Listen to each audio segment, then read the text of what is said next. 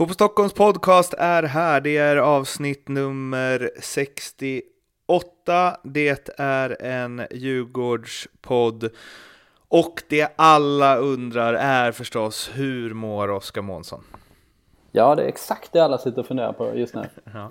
Jag är lite eh, förkyld sådär. Mm. Det ska man väl vara i, eh, när det börjar dra ihop sig i Allsvenskan. Ja, det är väl ingen riktig allsvensk avslutning annars. Nej, så är det ju. Det kommer nog vara en hel del förkylda personer som kommer åka till Norrköping i den sista omgången. Mm. Där vi ska sluta den här podden. Och kanske en och annan förkyld spelare som kommer vara med och försöka avgöra det här också. Som kanske är sliten efter en lång säsong och sen en liten snuva på det. Det är då mm. agnarna skiljs från vetet. Exakt, men det verkar inte spela någon roll för Djurgårdens del. Det kan ju se ut hur som helst nu för tiden eh, och de får ändå med sig sina poäng förutsatt att man inte spelar derbyn. Så önskar man att man vore själv. Eh, men vi ska prata mer om eh, Djurgårdens seger mot IFK Göteborg och det utmärkta läge de har i guldstriden. Men först så ska vi bara säga tack till NordicBet som är vår sponsor. De har en podcast som heter Ljugarbänken där jag, Mattias Lindström och Lasse Nilsson tjattrar om allsvenskan en gång i veckan och ska så göra även idag. Men eh, det är eh, Prio Fotboll Stockholms podcast eh, nu, så jag har liksom inga Lasse och Lindström åsikter om Djurgården att förmedla vidare, så ni får helt enkelt surfa in på de plattformar där podcasts publiceras och söka på Ljugarbänken om ni tycker att det låter intressant. Tusen tack NordicBet för att ni är med Fotboll Stockholm. Djurgården vann som sagt mot IFK Göteborg borta 1-0 på en på förhand tuff match. Vi pratade om det innan att det är absolut inga säkra tre poäng där. Och spelmässigt så eh, om det var boxning hade ju eh, Göteborg vunnit på poäng. Ganska klart. Ja, framför allt i första halvlek eh, där det var eh, klasskillnad faktiskt på de för lagen. Och eh, så som det ofta är, eh, du vet, var de ena bra eller de andra dåliga? Ja, det var ju den klassiska kombinationen där. Göteborg spelar pigg och bra fotboll. Eh, som varit, de spelar liksom på det sättet som varit deras signum under hela säsongen kan man säga. Eh, framförallt på hemmaplan. Och eh, Djurgården hade ju inget riktigt motmedel mot det för att de, eh, de hamnar ju snett på det bara. De liksom tajmar spelet eh, konstigt. De, eh, det blir liksom hela tiden antingen eller, inte upp i press, eh, gemensam hög press, det vågar de inte riktigt och sen så inte heller liksom hålla ihop laget när man eh, kom ner. Och när de väl hade bollen så stressade de ganska mycket eh, när de skulle ta det lugnt och eh, när de istället var lägen att sätta fart så tvekade de liksom. De kom fel på det. Och detta som jag sa nu, det var egentligen samma sak som eh, Thomas Lagerlöf sa i, i pausintervjun i Simor. Det var liksom hans analys. Och eh, ja, det, är ju, det, det har ju varit lite Djurgårdens grej det där att när det inte har funkat då har det berott på de här sakerna och då har det snarare varit liksom istället för att så här, tagga igång nu gubbar liksom så har det mer varit att okej, okay, tänk till. Eh, nu måste vi bara hitta tillbaks till det vi kan och det gjorde de ju andra halvlek som var, den var ju ganska jämn. Så, men eh, totalt sett så var det ju, eh, ja det var ingen rättvis seger i alla fall, så mycket, så mycket kan man ju säga. Och sen var det ju lite, eller lite, ganska många omdiskuterade situationer som mm. vi kommer till. Men eh, Tobias Sana, som ju alltid är karismatisk i intervjuer, han menar ju på att Djurgården, de är ett skitlag. Eh, mm. och de eh, leder ju allsvenskan med två gånger kvar. Så så jävla skitlag kan det ju inte vara. Men om man ska försöka analysera det lite mer seriöst så vi pratade om det off-podd, att Djurgården inte varit helt hundra eh, och att den här formkurvan pekar neråt men poängkurvan påverkas liksom inte. Nej, precis. Vi har, ja, när vi har vänt och vridit på det här, satt plus och minus på saker som, eller saker som talar för och talar emot att de ska hålla hela vägen. Så det var, det var ett tydligt minus att de kanske har blivit lite avslöjade mot slutet, alltså just vad det gäller den här högsta nivån. Styrkan är ju den konstanta höga nivån, men att de inte når de här topparna. Nu är det ju liksom 1-0 Falkenberg hemma, 1-2 Östersund borta med ett eh, Danielsson-avgörande. Förlust i derbyt och sen så den här matchen där som de på något sätt lyckades få med sig tre poäng.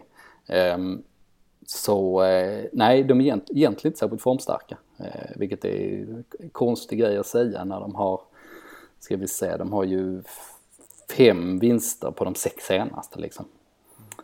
Ehm, eh, men de, de, ja, de håller ju ändå stången. Alltså, eh, en ganska dålig insats mot ett väldigt bra hemmalag och ändå har ju Göteborg inga skott på mål totalt sett. De, de hade ju haft två skott på mål åtminstone om man eh, hade fått igenom de här domsluten som vi återigen kommer till. Men eh, det säger ju någonting såklart. Men är, är det det, för jag tänkte fråga vad det är du tycker att Djurgården har som gör att de ändå vinner fem av sex fast de inte spelar så bra?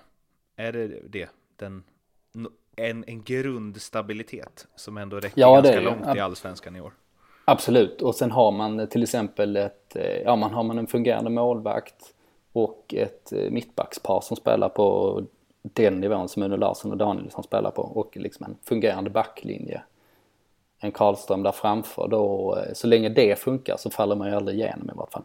Och sen har de haft flyt också, det ska man också, det är också en faktor här liksom om man tittar på de sista matcherna, att det har varit medstuds. Men tur förtjänar man. Så är det. Så är det. Någon som skulle behövt lite mer tur eh, var ju domaren Kristoffer Karlsson. Som, som sagt, det var en och annan situation under matchen som tåls att diskuteras och vi bockar väl av dem eh, en, en i taget helt enkelt. Mm. Då börjar vi... vi kan ju börja med... Ja. Vill du, vill, vill, du leda det här eller ska jag leda det? Ja, det är du som är programledare. Jag ska inte... okay. men, men ska vi börja i den ordning som det står i körschemat? Ja, det låter bra. Jag tar ett steg tillbaka igen. Ja.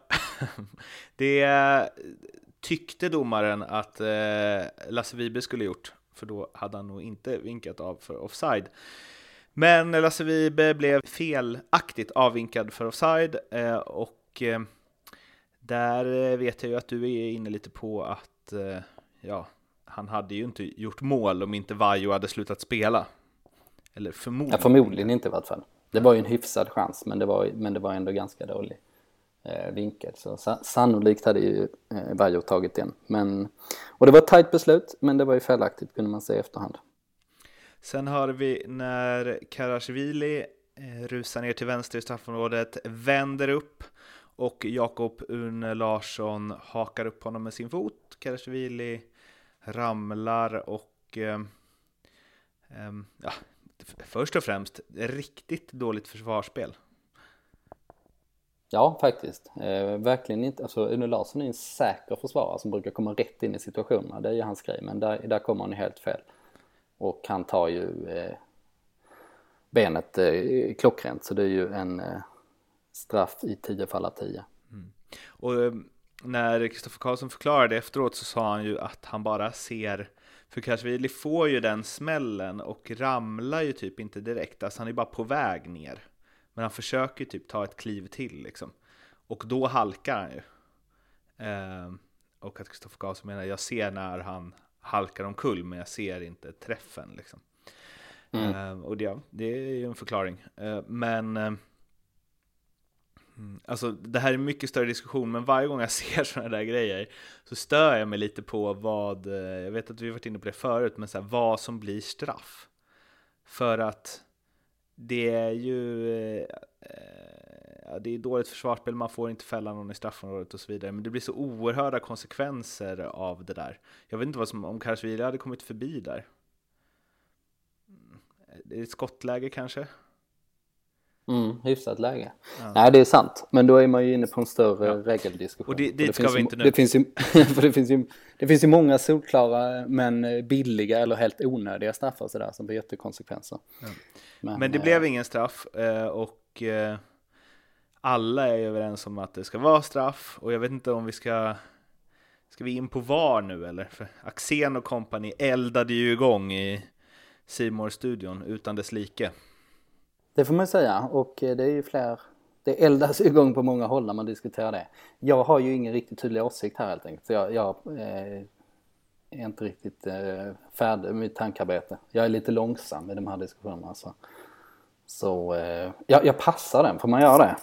Passa VAR-diskussionen? Det känns mm. nytt och fräscht på något sätt. alltså, alltså, av alla diskussioner som finns så skulle jag säga att det är den diskussion där jag mest uppskattar när en person inte har en åsikt. Ja men vad bra. ja, men min, min åsikt är så vag liksom så det spelar ingen roll. Jag är så här, ja men visst kanske var i framtiden om det fungerar bättre liksom. Mm. Så. Och, och jag, jag nöjer mig med det. Jag vill ha det om det blir rätt. Ja exakt, det vill jag också. Men det blir det ju inte idag. Alltid. Eh, det var en annan straffsituation. Elliot Check fick bollen på handen. Ja, eh, det var nog inte så mycket att snacka om. Den, den studsade upp väldigt fort och den var lite in till kropp och så här. Så den, den eh, eh det var inte straff. Och sen har vi återigen en avgörande situation där är det Jonathan Ring som kommer runt på vänsterkanten. Och spelar in till Buya Turay som alltså är offside framför Göteborgs målvakt. Den går ut till hörna. Hörnan eh, hamnar sedermera hos just Boja Turay som bredsida in matchens enda mål. Eh, för övrigt på en är det där meningen av Danielsson att skarva på det sättet så är det ju... Ja men det tror jag absolut det. Ja. Alltså han, det finns ju ingen... han kan ju inte vara säker på att det finns någon spelare bakom honom men det är definitivt en, en tydlig skarv han gör där liksom. Det ser man ju att det är intentionen så det är jävligt skickligt gjort måste man säga av Danielsson. Det är intressant att det är han av alla som får skarvrollen. Ja men han är ju fan, apropå hur han har utvecklats, han är elegant i spelet på ett annat sätt än vad varit tidigare. Mm. Han har liksom, eh, han, har, han har sånt självförtroende i spelet att han är um, så mjuk i eh, alla dueller och sånt här också. Han kommer ut med bollen på ett enkelt sätt liksom. Så eh, ja, han har verkligen den där dimensionen nu. Det, det, är en sån sak som jag tycker att han har lagt till i sitt spel på eh, framförallt den här säsongen. Att han liksom insett hur eh, säker han är liksom med boll och hur, att han litar på sin timing och så vidare. Så. Det är alltid det är kul att se mittbackar som, som har, där det där lyser igenom. Roberto Mancini skarv var det väl inte riktigt, men på, på god väg.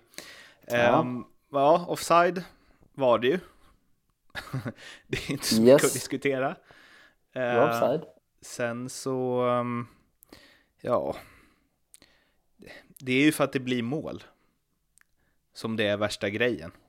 Exakt, och det finns ju två diskussioner här. Jag vill ju inte ha ett system där man så i efterhand tittar på målet och sen backar man eh, till situationen innan. Eh, och sånt. För det, det leder också till en, eh, en större diskussion som jag inte tror vi är riktigt redo att ta. Ehm, och som jag tror liksom, jag tror inte systemet är redo för det heller. Då kommer det bli en systemkollaps efter ett tag. Mm. Men eh, däremot är ju bara, ja men det är offside liksom så det, då skulle det blåst av i det läget. Väldigt, väldigt nära att börja peta in bollen också. Anestis fick liksom en eh, sån här eh, liten eh, Ja, han räddade med handen precis på insidan av sig innan han styrde ut den till hörna. Det var liksom, jag tror inte folk noterade det nästan. Alltså att man tänkte att ja, men det var tajt, målvakten styrde ut det. Men det är otroligt nära att det blev mål i första läget också. Det hade varit något. Om man hade gjort mål där ja. och det inte hade dömts bort. Ja. Då hade Kristoffer Karlsson haft det ännu svettigare. Och sen ja. en situation i slutet då, det var väl bara någon halv minut kvar som eh, eh, ja, men gick under radarn i förhållande till uh, de andra felbesluten. Uh, Men Sebastian Eriksson får alltså gult kort efter att han har hoppat in i Ulvestad, där, va? Mm. Um, ja, eller om inte det där är rött. Ja visst, och Sebastian Eriksson var ju vansinnig efteråt på domarna. Han är ju alltid vansinnig. Det är lite, bara lite olika saker han är arg på. Mm. Men, eh, och det, och det spelar ingen roll nu eftersom det var på övertid och det var, och det var Göteborg som ville forcera liksom. vad det gäller resultatet. Men det var ju också, det var ju ett rött kort. Alltså man kan inte få en sånt absolut jävla frispel och bara spring, hoppspringa in i en spelare. Uh, nu träffar han ju inte riktigt och han trillar ju lite själv sådär också. Så det gjorde att det liksom inte blev sådär klockrent. Men om man gör det på en spelare som precis har spelat bort bollen, som står på ett stödjeben, ehm, så är det ju farligt direkt liksom. Så det är ju, det är ju i min värld är det eh, rött kort alla gånger. Kristoffer Karlsson gjorde en intervju efteråt med Olof Lund där Karlsson eh, ja, sa som det var att eh, det där är ju straff och det där är ju offside. Um, och, och så när jag såg den, då kände jag verkligen uh, Alltså jag, ty jag tycker verkligen synd om honom.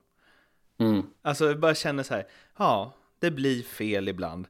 Och det är fan inte ditt fel att det har beslutats att alla förutom de som ska ta besluten får se repriser. Nej, precis. Och sen, jo visst, det är ju hans fel eftersom det var felbeslut. Jo, jo. Ehm, men, men, men jag kände ju eh, precis likadant och att han eh, ställer upp, det har ju många konstaterat nu, men det, det, det ska han ha en jävla eloge för, för att han ställer upp, han är rakryggad, han är prestigelös, han tar på sig det. Um, och ja, vad mer kan man göra? Um, det är ju, han är ju smärtsamt medveten om vad de här eh, domsluten betydde i den här matchen och kanske vad det betyder i, i slutändan. Eh, men att han frontar det är jävligt bra. Eh, det finns ju många domare som har eh, bara duckat den eller står på sig. Så var det ju förr förr i tiden med vissa domare som aldrig erkände sina misstag utan liksom argumenterade för det in i absurdum. Martin Hansson till exempel var en sån domare. Och ja, det, in, det ingår ju att man får ta det och eh, om vi kan ha ett sånt klimat eh, där domaren kan ställa upp så, eh, så är det väldigt mycket värt i längden. Alltså apropå det här ja, saker som vi diskuterar runt fotbollen och konflikter och så vidare. Om man tar på den stora debatten till exempel kring eh, polisen och, och klubbar och supportrar och sånt så är den ju så helt förlamad av den här prestigen. Eh, och genom att göra som Kristoffer Karlsson gjorde så tar man ju bort den här prestigen och då är det inte det det handlar om utan då kan vi prata om sakfrågor. Ehm, och han lyfte lyfter ju fram VAR då också i den här diskussionen. Och eh, ja, det är väl bra att han säger vad han tycker helt enkelt. Jag kände bara att eh, i, eller jag, nu liksom, är ju inte jag känslomässigt engagerad i det, men eh, jag försvann helt från så här, det borde han sett, han hade en bra vinkel, bla bla bla. Det var helt i sig, det är svårt när det går så fort och ibland blir det fel. Och det är ju knäppt att man så här, ja, det blir fel ibland och eftersom han inte har någon möjlighet att titta på det igen så är det ju, väljer man att det ska vara så så får man ju, så är ju det här också en del av spelet liksom. Mm. Därför blev jag blev glad när jag såg en eh, AIK-supporter, Alexander Kersevic, eh, twittrade Straff eller offside, jag kan inte släppa. Örebro borta, Göteborg borta, Sundsvall borta, Kalmar hemma, Elfsborg borta. Fem svaga lag, två av 15 poäng med den här truppen. Vi har tyvärr bara oss själva att skylla på. Mm, det är storsint när man gör så. Ja. Och, och, jag är ju lite att eh, det är både och såklart liksom. Eh, men och, eh, jag är ju inte i det jämna ut sig lägret som vi diskuterar i en annan podd här utan ja, eh, liksom, visst det jämnar ut sig men då är det på jävligt många säsonger liksom med mm. tanke på hur få de här absolut avgörande besluten är. Men det är också en del av spelet, så är det ju bara. Ja, liksom. det är det Alltså det, var det, det är en del av spelet och det ingår. Att du får doms, felaktiga domslut mot dig ingår. Och de som hanterar det bäst vinner, typ. Exakt. Och eh, så kommer det ju alltid att vara. Jag mm. tror inte ens, inte ens i min, eh, eller vår framtida vision där, där man har, om det är VAR eller någonting liknande och man har kommit så långt att man nästan eliminerat misstagen, vilket jag å andra sidan inte tror man gör, oavsett vilken väg man väljer, hur den tekniska utvecklingen går och så vidare. Um, så nej, det ändrar ju inte grundförutsättningarna på något sätt. Och det blir lite så, nu pratar man ju väldigt mycket om domarna såklart. Ehm, efter den här matchen, och nu var det ju spelades matchen igår och den stack ju ut liksom. Men eh, eh, så får det vara tycker jag. Jag mm. tycker mm. inte att man kan eh, vara i det ena lägret eller det andra utan jag tycker man får se det för varje enskilda, enskilda situationer helt enkelt. Nu väntar ju två omgångar där Djurgården först har Örebro hemma och sen så som vi pratade om tidigare skräckmatchen på förhand i alla fall. Norrköping borta, Norrköping som tog sin, eh, kan det vara åttonde raka hemmaseger. Mm. Eh, via 1-0 via mot Kalmar, 22-1 i målskillnad på de matcherna. Och... 22-1 alltså, det är, värt att understryka att det, det är ju så tufft det kan bli i grunden. Alltså åka till, till eh, Norrköping och, för att spela hem guldet. Mm. Då ska alltså, när de andra lagen släppt in 22 på 8 ska Djurgården då, eh, om de bara gör ett då, vilket de andra har gjort tillsammans, släppa in noll. Ja, det blir intressant. Sen var, gjorde väl Norrköping ingen supermatch mot Kalmar direkt, men ja. Sen finns det ju en liten chans att eh, det kan räcka bara genom att vinna mot Örebro. Men då måste man vinna jävligt stort och eh, Malmö och Hammarby ska inte göra sitt jobb. Helt enkelt på eh, sina två sista. Nej, precis. Eh, och eh, vi var på väg, för de har ju plus 31 då, Djurgården, och Hammarby och Malmö har plus 33. Mm. Eh, Malmö, om man i alla fall får förutse lite, kanske inte kommer bli någon målfest hemma mot Gnaget direkt. Tror jag inte. Eh, och Eh, Hammarby har ju Östersund borta. Eh, innan de eh, har Häcken hemma. Häcken är ju som sagt täta defensivt nu för tiden. Eh, men Hammarby har ju slaktat allt möjligt på Tele2, så där, ja, det kan ju bli vad som helst. Medans Östersund borta, jag vet inte, de är ju på, på relativt säker mark nu ändå får man ju säga. Eh, Eh, och det räcker väl med en pinne för dem för att vara säkra på att undvika kval. Mm. Um, men uh, Djurgården gör nog bäst i att Eh, stänka dit 3-4 mot Örebro? Ja, eller, eller inte. Jag är mer inne på att det, det spelar fan ingen roll här alltså för att eh, Hammarby har ju dessutom ytterligare att man de ska ta ikapp eftersom Hammarby har gjort fler. Um, så jag kan inte se att Djurgården ska eh, ha bäst målskillnad om de tar tre poäng, det vill säga då kommer de ju få minus mot Norrköping. Um, så jag tror den dörren är stängd utan det det handlar om är ju att ta fyra poäng på de här matcherna. Mm. Så är det med det. mm. Och enligt eh, 538 som är en eh, statistiknyhetssajt, jag tror den ligger under ABC News, alltså med den amerikanska i vart fall. Eh, som räknar på allt som går att räkna på. Är guldchanserna i procent 69 till Djurgården 17 till Hammarby, 13 till MFF och 1% till AIK. Um, och anledningen till att AIK är borta är ju målskillnaderna som vi kommer till. Att mm. även om AIK vinner de två sista matcherna, då ska de ju dessutom slå Malmö borta, vilket de inte gjort på 23 år. Eh, men om de gör det, då ska de ju eh, sannolikt eh, ha bättre målskillnad, eller då ska de ha bättre målskillnad än Djurgården och Hammarby med all sannolikhet. Då och Djurgården får inte vinna båda och så vidare. Så AIK kan du ju skriva av, vilket vi i och för sig har gjort redan sen tidigare, men 69 procent alltså. Jag tycker det låter för högt fortsatt. Jag tänker att den Norrköpingsmatchen där är så pass tuff och jag är rätt säker på att framförallt Hammarby tar de sex poängen. Mm. Jag är helt med på att Djurgården är favoriter i det här läget. Eh, klara favoriter dessutom. Men jag skulle inte skatta det till 69% mot 17 om man jämför Djurgården och Hammarby. Finns det någon som helst risk, det gör det ju alltid, men hur uppskattar du den att ett Djurgården med nedåtgående formkurva som eh, vinner fast de inte imponerar på något sätt chokar lite mot Örebro? Ja, det är i så fall formkurvan vi pratar om men jag tror ändå inte det. Alltså man tittar på, det har ju varit det som har stuckit ut den här säsongen. Det har ju varit skillnaden mellan de sju översta lagen och resten kan man säga och många lag som går väldigt starkt på hemmaplan. Och Örebro fick i och för sig med sig en pinne mot Elfsborg senast. En eh, mycket märklig kvittering på övertid. Ehm, men Örebro har tappat formen ganska mycket och eh, de har ju mött både Hammarby och AIK precis nu på slutet på, på bortaplan och de har inte haft så mycket att säga till om.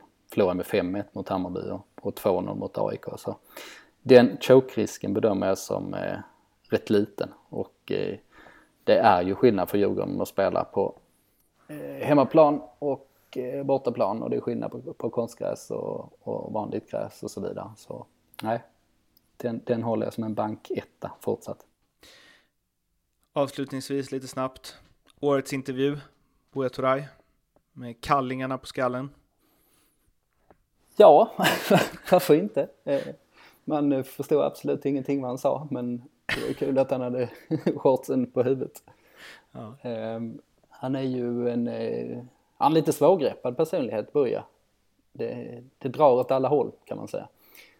Ehm, men eh, det ska man lyfta fram uppe på det här. Eh, nu är det ju Danielsson som kommer bli guldmålad som vi varit inne på om det nu blir eh, Djurgården som tar det. Men Buja har ju det här avgörandet och avgörandet i Malmö. Det är ju riktigt tungt att, att han går in och gör det. För det, var ju, det är ju hans roll helt enkelt. Falkenberg gjorde han ju också enda målet. Ja. Så ja, absolut. Han spetar åt alla håll men har lyckats fokusera spretet mot guld. Ja, det får man säga. Eh, det var alldeles va, för det här avsnittet? Ja, det är det. Bara till sist, som vi nämnde. Men nu är det Norrköping borta i sista.